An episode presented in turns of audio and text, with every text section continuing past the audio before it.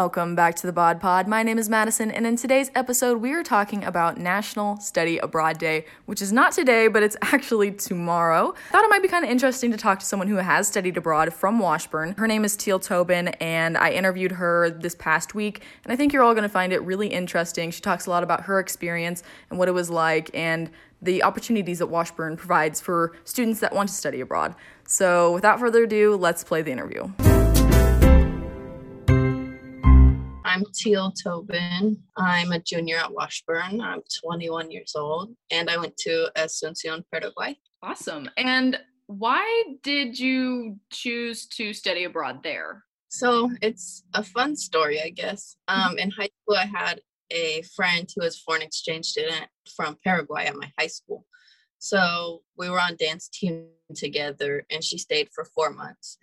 And I was in Spanish class in high school, but I didn't speak any Spanish because, you know, it was high school Spanish. Um, so I really wanted to learn Spanish, and I remembered that she lived there. So I told her I was thinking about studying abroad, and she told me, Well, you have to come here now. so I did. That's awesome. Uh, so, why, like, why did you decide to study abroad, and how did you hear about studying abroad? So I just always wanted to study abroad. I mean, in high school, you know, they have those fairs where the people come and give you packets.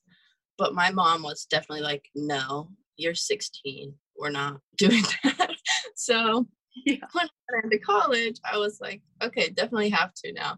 Um, I just love other cultures and it's just really cool seeing how everyone else speaks a different language and everyone else communicates in a different way and I mm-hmm. love getting to know that stuff. Yeah, and I was actually going to ask how it was like learning, you know, in a different place with a different culture and different languages. How was that? It was hard. I'm sure. um, so my mom went with me actually for two weeks. Um, she hated it, but I loved it. um, so we got there, and I did speak a little bit of Spanish when I got there just because I'd taken Spanish classes before, mm-hmm. but nothing like I could not communicate. I knew vocabulary. so it was very, very fast paced. And my friends here are Mexican, so I could understand when they spoke. But when I got to Paraguay, it was it's a completely different language, you know. Mm-hmm. Um, the dialects in different Hispanic countries are so different, and so I didn't understand anything, maybe one word when I got there. No. I didn't speak for probably two weeks. I'm not gonna lie. um, I had to go to school the week after I got there. No one spoke English. My professors didn't speak English. No one could help me, so I kind of just had to figure it out. But it's very different. Um, I actually really loved the lifestyle there because here it's very focused on work, school, like get everything done, have an horario uh, mm. schedule. Like everyone has a schedule for everything. Yeah. And there, there's not even a bus schedule. Oh, you wow. just show up. You show up. oh my god.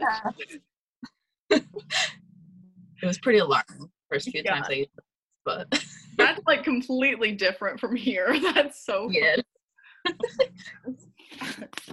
Uh, so did you have any like life-changing experiences or moments that stick out to you most about your time studying abroad? Oh, the whole thing. Um, I guess not a moment, but just in general, um, having friends that don't speak English, mm-hmm. it, it was very hard to communicate at first, but I mean, just the impact that has that you can find friends when you don't even speak the same language, you know? Yeah. A ton of friends before I even spoke Spanish. I mean, obviously now I'm fluent, but when I met my friends, I didn't speak any Spanish. So it's, you know, it's really, I don't know, I guess life changing to see that even when you can't communicate with someone, you can form bonds. Yeah, no, that's amazing. That's so awesome. My next question is Do you have any advice for people who are thinking about studying abroad? I would say do it. I mean, simple advice, but I don't think it really matters where you go as long as you go somewhere, you know? Yeah. Um, a lot of people don't even realize how different life is outside of the United States. Like mm-hmm. we're very, very privileged here. I mean, not to say that's a bad thing, but it's just a lot of people don't even realize how different life is. And you can take it as a good thing or a bad thing, but I think everyone should know, you know? Yeah, definitely. And I think studying abroad can take you out of your comfort zone, which I think is definitely a good thing. I think sometimes we get yeah. into routine here. So, mm-hmm. yeah. Uh, is there anything else you'd like to add about your experience studying abroad or just in general? Um, I guess if you're trying to learn a language, definitely study abroad because yeah. that's the way to do it when you have no other option. mm-hmm. Well, awesome. I don't have any more questions. Uh, thank you so much for meeting with me today. I really do appreciate it. Thank you so much. Thank you. Bye.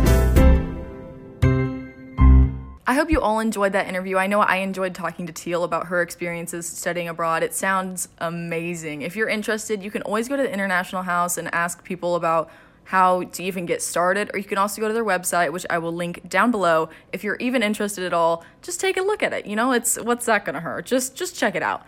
As always, this has been Madison for the Bod Pod, and I will talk to all of you next week.